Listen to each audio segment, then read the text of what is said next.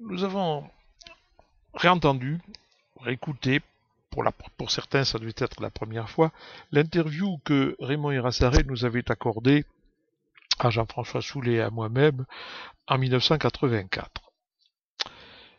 Il convient donc de, en premier temps, de contextualiser un petit peu la situation en 1984 car euh, nous nous trouvons aussi euh, à un tournant de la carrière euh, politique de Raymond Irassaré. Et donc il faut faire le point par rapport à, ce contexte. Mais auparavant, je voudrais vous donner, pour ceux qui sont intéressés, des indications bibliographiques pour comprendre mieux toute cette période et son évolution je signalerai euh, d'abord un livre d'entretien que Raymond Erassaré a accordé en 2001, donc bien plus tard, à la fin de ses mandats de maire, euh, entretien accordé à Jean-François euh, Soulet et à José Cubero, qui ont été publiés aux éditions Kern en 2002.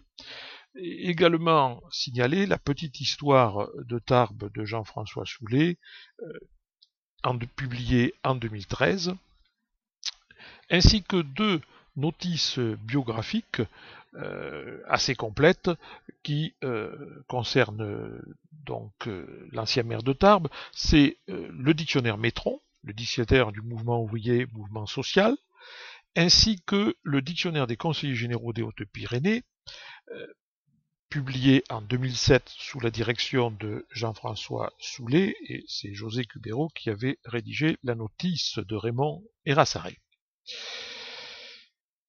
En 1984, on pourrait dire que c'est une année euh, qui marque euh, un tournant ou un point d'étape.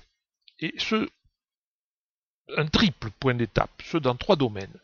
D'abord dans l'action et la vie politique de Raymond Erassaré lui-même mais aussi dans l'histoire de Tarbes et dans l'évolution du PCF au niveau national comme au niveau départemental.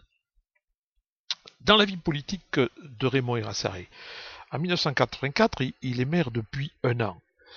Il a succédé à Paul Chastelin, décédé à l'issue du second tour euh, des élections municipales de 1983.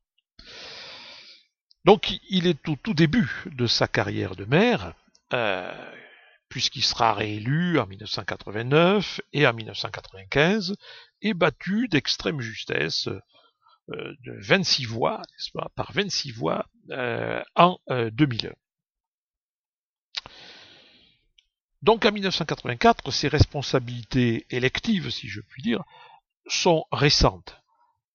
En effet, il a été élu conseiller municipal dans la liste sur la liste d'union de la gauche euh, de 1977 et il est devenu premier adjoint au maire euh, à Tarbes. Deux ans plus tard, en 1979, il est élu conseiller général du canton de Tarbes 1 contre Jean Journet.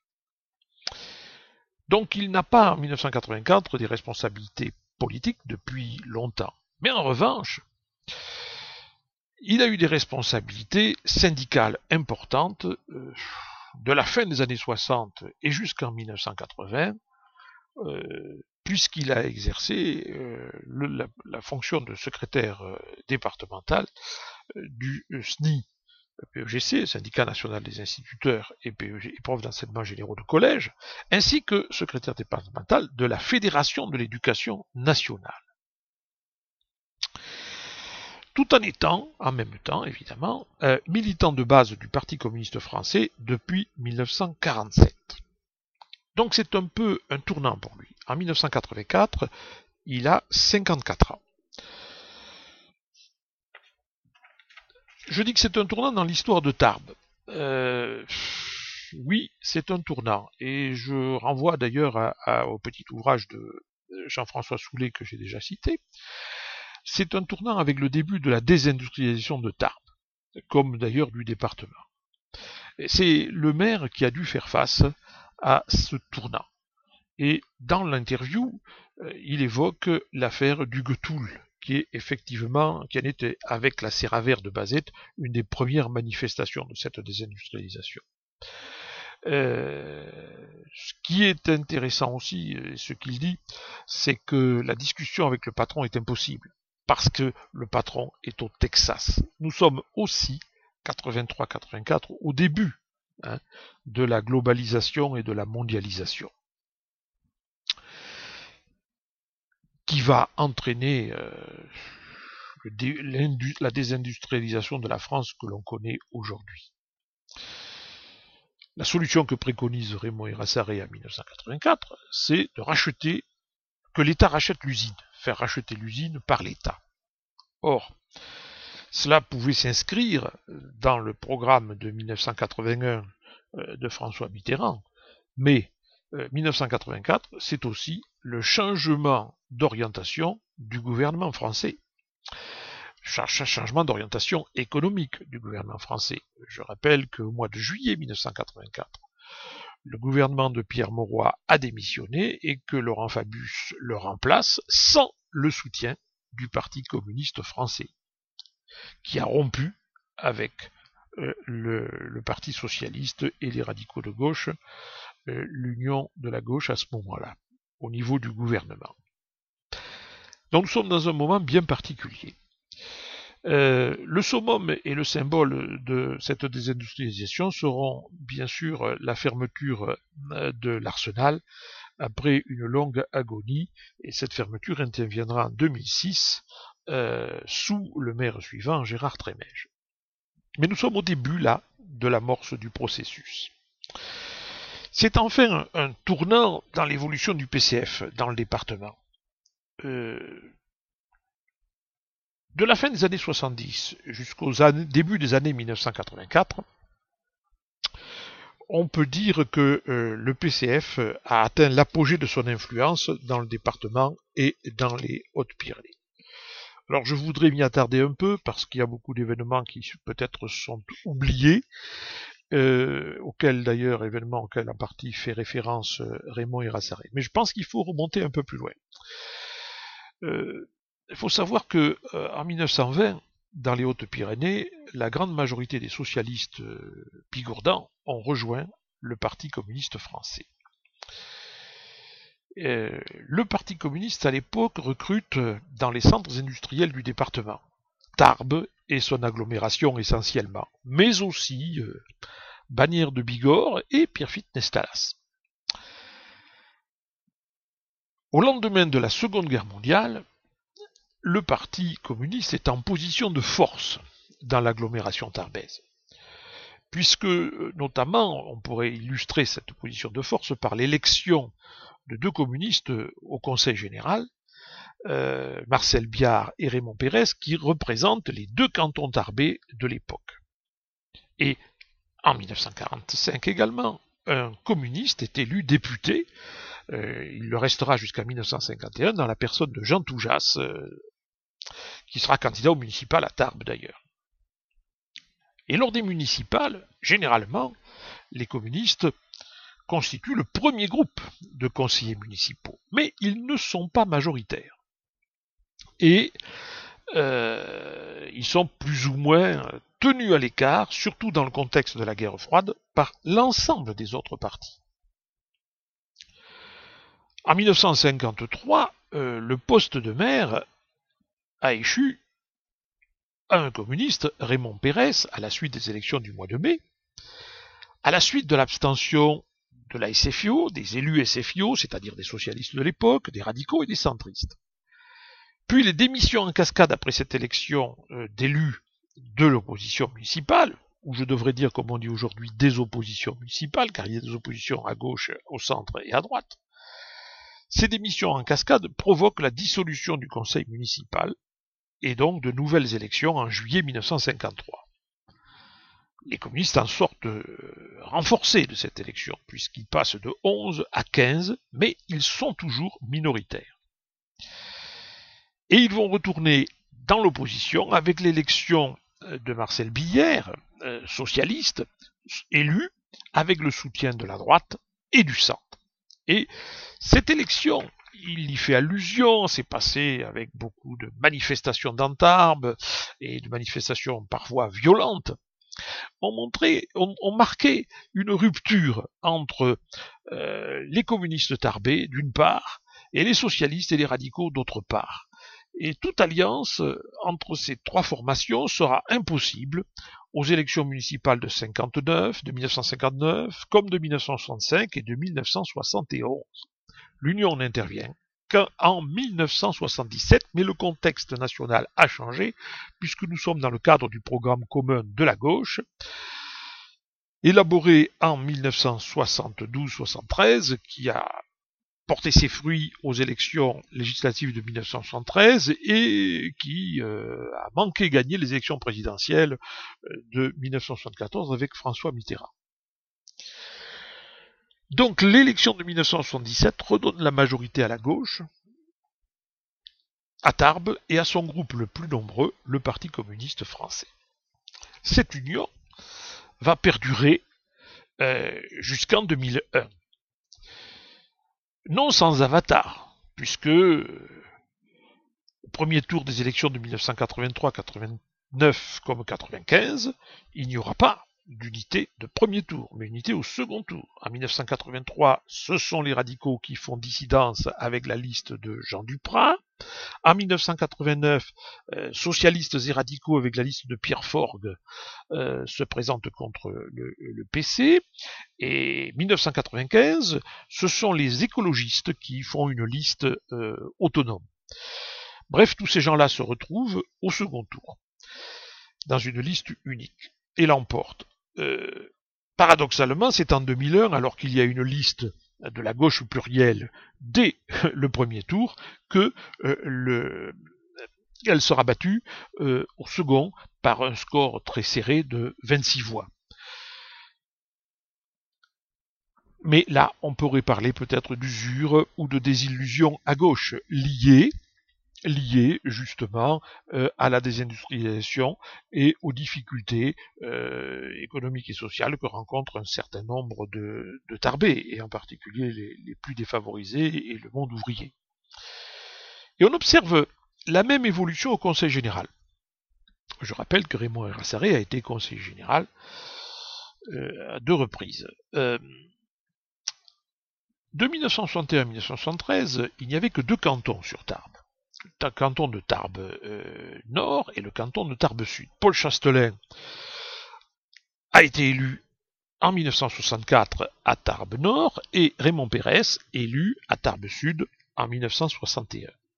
En 1973, pour prendre en compte l'évolution démographique de la population, de l'agglomération, pardon, euh, les deux cantons de Tarbes sont scindés en sept cantons les cantons de Tarbes 2, 3, 4 et 5, plus le canton d'Orient et le canton de Sémiac. Par la suite, en 1982, le canton d'Orient sera à son tour scindé en deux entre le canton d'Orient, maintenu si je puis dire, et le canton de Bordère sur Échez, et le canton de Sémiac sera également scindé en deux, le canton de Sémiac, maintenu, et le canton de La Loubert. Quand je dis maintenu, c'est réduit dans ses limites. Mais c'est le nom qui est maintenu.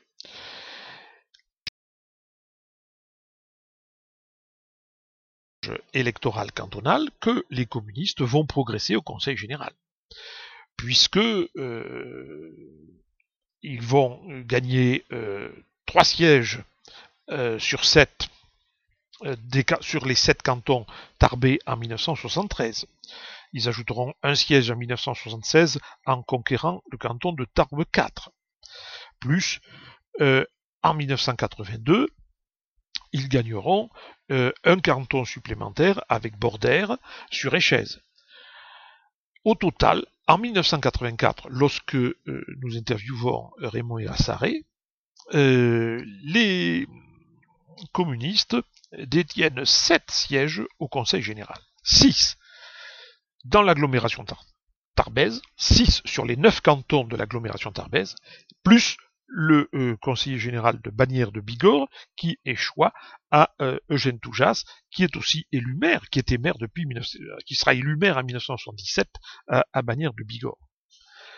Donc c'est l'apogée, parce qu'ensuite on va assister à un recul inexorable en 1985, donc un an après l'interview, euh, le PC perd trois sièges au Conseil général des Hautes-Pyrénées. Il en perd un quatrième en 1992, un cinquième en 1994, et en 2001, il n'y a plus un seul conseiller général euh, communiste au sein de l'Assemblée départementale. Il faudra attendre 2011, soit dix ans plus tard, pour voir l'élection de Jean Buron à Bordère-sur-Égès. Alors, ce déclin correspond au déclin euh, national euh, du Parti communiste depuis 1984. Euh, Je rappelle que le déclin a commencé aux élections européennes de 1984, hein, où se croisent les, résultats, les votes du Front National qui, qui démarre autour de 8%, alors que le Parti communiste se trouve à peu près dans les mêmes eaux à l'époque. Cela correspond aussi à la désindustrialisation tarbaise et parallèlement à la désillusion de l'électorat de gauche en général et de l'électorat ouvrier en particulier. Voilà pour le contexte, pour préciser bien que nous sommes à un tournant en 1984. Mais bon, de cette interview, il faudrait retenir essentiellement euh, un portrait euh, du personnage, qui est un personnage très euh, attachant, très attachant parce que ancré dans la culture bigourdane. Euh, c'est un personnage euh, qui euh, et son évocation, l'évocation de sa jeunesse passée dans les baronnies et de ses premières armes d'instituteur dans les dans les baronnies montre bien qu'il est bien un homme de ce terroir. Il aime le rugby, la chasse, la langue, qu'il pratique le chant local qu'il pratique et la gastronomie. Hein. Il rappelle que l'instituteur chasse, suit le rugby et est invité à tous les ports du village et au-delà. Euh, mais il dit une chose très intéressante que, j'ai noté et que je relève, c'est il définit les baronnies comme une terre de liberté où le sens de l'autonomie est poussé, est très poussé, ainsi que la solidarité entre les populations. Et finalement, c'est ça, hein, sa base culturelle. Euh, là-dessus, il faut ajouter une deuxième remarque, c'est que on voit bien, dans son propos, cela ressort nettement, il a été élevé dans la tradition républicaine laïque. Il est fils, petit-fils, arrière-petit-fils d'instituteur. Sa mère était à l'école normale d'institutrice en 1906, c'est-à-dire en pleine bataille Hein, de la séparation de l'Église et de l'État. Et il raconte d'ailleurs, hein, dans cette interview, l'affrontement de sa mère avec euh, le curé de Vielor, euh, où elle était en poste. Euh, il ne raconte pas, mais vous le trouverez dans les entretiens accordés à, à José Cubero et Jean-François Soulet, sa bataille euh, du 11 novembre lorsqu'il est arrivé à Galan. À Galan, euh, l'instituteur avait coutume d'amener les élèves à la messe le jour du 11 novembre, ensuite on allait défiler jusqu'au monument aux morts. Et lui s'y est refusé absolument, en appliquant à ce sujet les circulaires des euh, ministres de l'Éducation nationale de l'époque. Respect strict de la laïcité cette culture d'instituteur laïque, elle, transparaît également dans sa volonté de faire réussir ses élèves. Hein. La réussite au certificat d'études, c'était un objectif primordial, raconte-t-il, hein, au début de sa carrière, en particulier en milieu rural. Mais on le voit aussi dans sa volonté de développer la pratique sportive scolaire, l'action culturelle sportive scolaire. Et tout ça marquera aussi euh, sa mandature de maire, ses mandatures de maire euh, par la suite, parce que c'est un aspect très important de sa politique qui caractérise effectivement euh, la gauche, et en particulier cette gauche euh, qui est issue du milieu enseignant.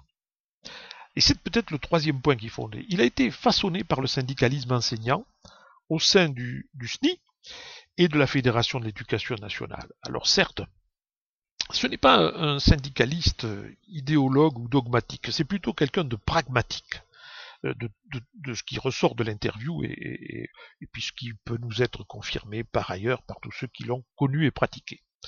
Syndiqué en 1946, mais comme tout le monde, comme 95% des enseignants hein, de l'époque, euh, il est chargé, quand il se retrouve à Galant, chef-lieu de canton, en 1952, de ramasser les cotisations chez les instituteurs, et ce qui va l'amener à se rapprocher des instances fédérales et syndicales, euh, au sein desquelles il siégera quand il sera nommé à Tarbes au début des années 60. Au point qu'en 1967, il devient secrétaire départemental du STI, et comme c'est après les 1968, euh, ces syndicats ont droit à des permanents, c'est-à-dire que l'enseignant a une décharge qui lui permet d'exercer ses fonctions de représentant du personnel euh, élu, parce qu'il ne faut pas oublier que tout ça s'inscrit dans le cadre d'un paritarisme et que euh, on n'est pas représentant parce qu'on est syndiqué, mais on est représentant parce qu'on est élu. Sur des listes syndicales, certes, mais parce qu'on est élu, comme ça se passe dans d'autres organes, euh, dans d'autres ministères. Je pense par exemple au ministère de l'Agriculture. Euh, parce qu'on ne fait jamais assez le parallèle. Euh, c'est pas là. Si c'est la FNSEA qui dirige la Chambre d'agriculture, c'est parce qu'elle est élue, c'est pas parce qu'elle est la FNSEA. Eh bien, la FEN, c'était pareil dans l'éducation nationale pendant très longtemps.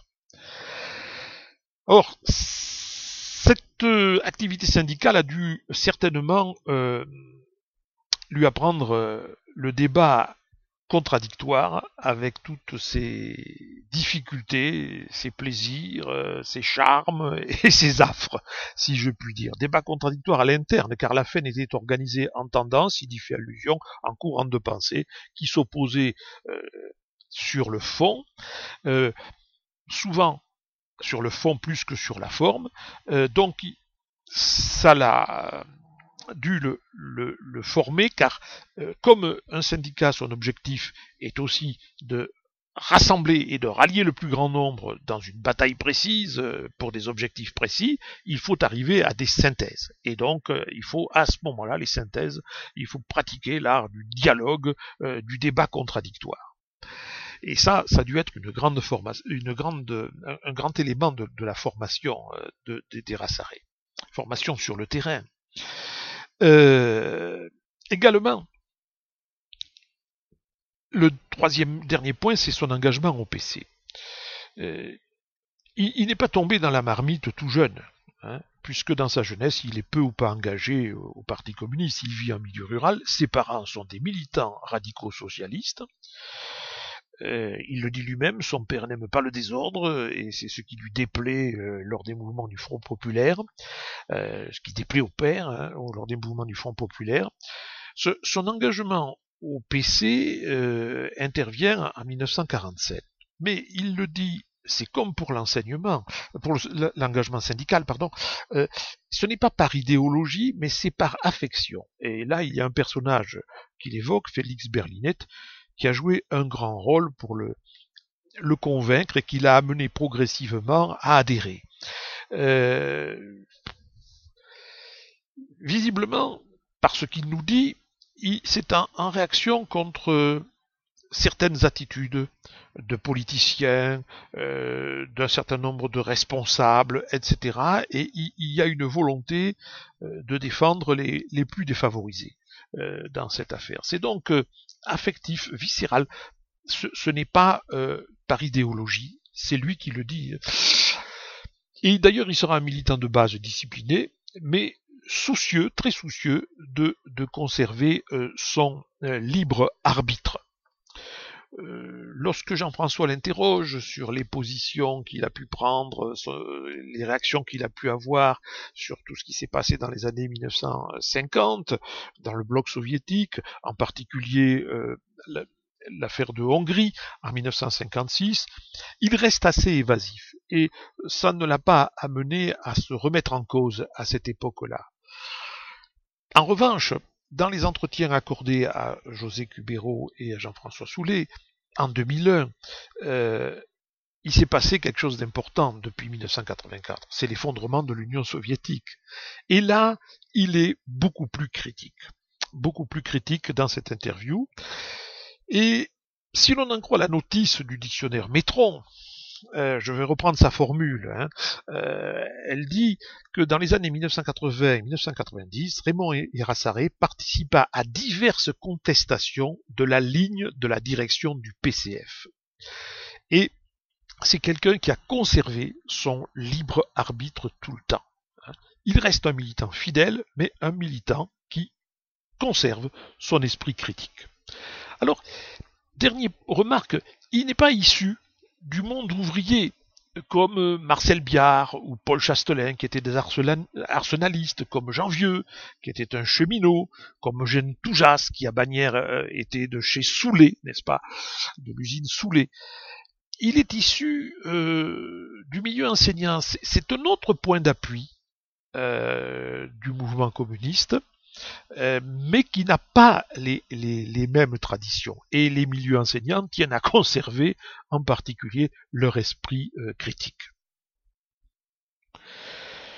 Voilà ce que je, retiendrai, euh, moi, de ce, portrait. au bout du parcours, il faut reconnaître que c'est un homme qui était profondément démocrate et euh, il a admis sa défaite. Euh, un des éléments qui prouve qu'il a bien qu'il a admis sa défaite, même si euh, il regrette sa défaite, c'est qu'il a siégé dans l'opposition jusqu'à la fin du mandat en 2008.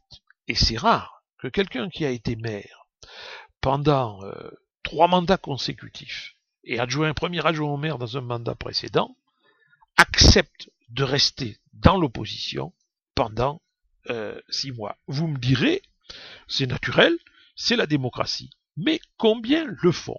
Euh, Je ne citerai pas de nom, mais on connaît nombre de gens qui, euh, après avoir exercé des responsabilités municipales dans l'exécutif municipal, dans l'exécutif, ont été battus n'ont pas eu la majorité, mais ont siégé comme conseiller municipal euh, de euh, minoritaire, mais ont refusé cette situation méritaire et ont démissionné, mettant tout leur camp, si vous voulez, dans l'embarras pour les élections suivantes. Bon, on peut en citer un certain nombre. Hein.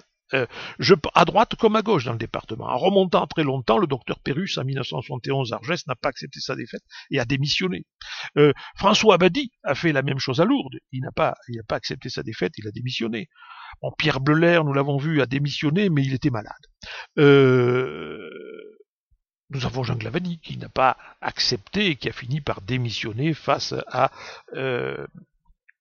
face à Gérard Trémèche. Donc, lui, il a eu le mérite de rester jusqu'au bout dans sa fonction d'élu municipal dans l'opposition. Et ça, c'est à mettre à son honneur. C'était un homme, d'ailleurs, il l'avait pris avec, euh, avec euh, sérénité. Euh, Gérard Trémèche raconte dans un entretien accordé à, Jean-François Soulet dans un ouvrage qui a été publié également au Cairn, une anecdote quelques jours avant, dans un des derniers meetings avant les élections le premier tour des municipales, ou le second tour des municipales de, de 2001, il lui avait lancé, il avait lancé à la cantonade, euh, Raymond, dimanche soir, il faudra mettre la clé sous le paillasson. Et juste après avoir été élu maire, en rejoignant son nouveau bureau, euh, Gérard Trémège ouvre la porte fermée à clé, la clé, elle était sous le paillasson. voilà de, l'humour, mais qui montre le, fair play démocratique de euh, Raymond Erassari.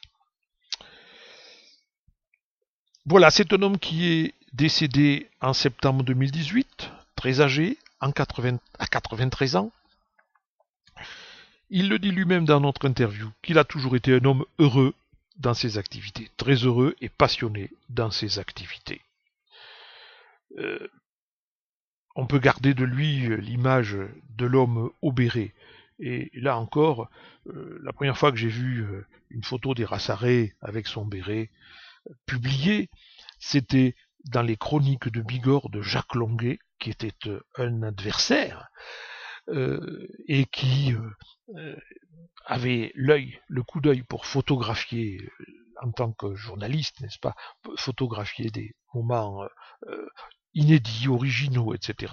Et cette photographie de Raymond Erassaré avec son béret, Raymond Erassaré encore jeune, euh, a fait l'objet d'une grande photo, d'une page entière dans les chroniques de, Bigorre.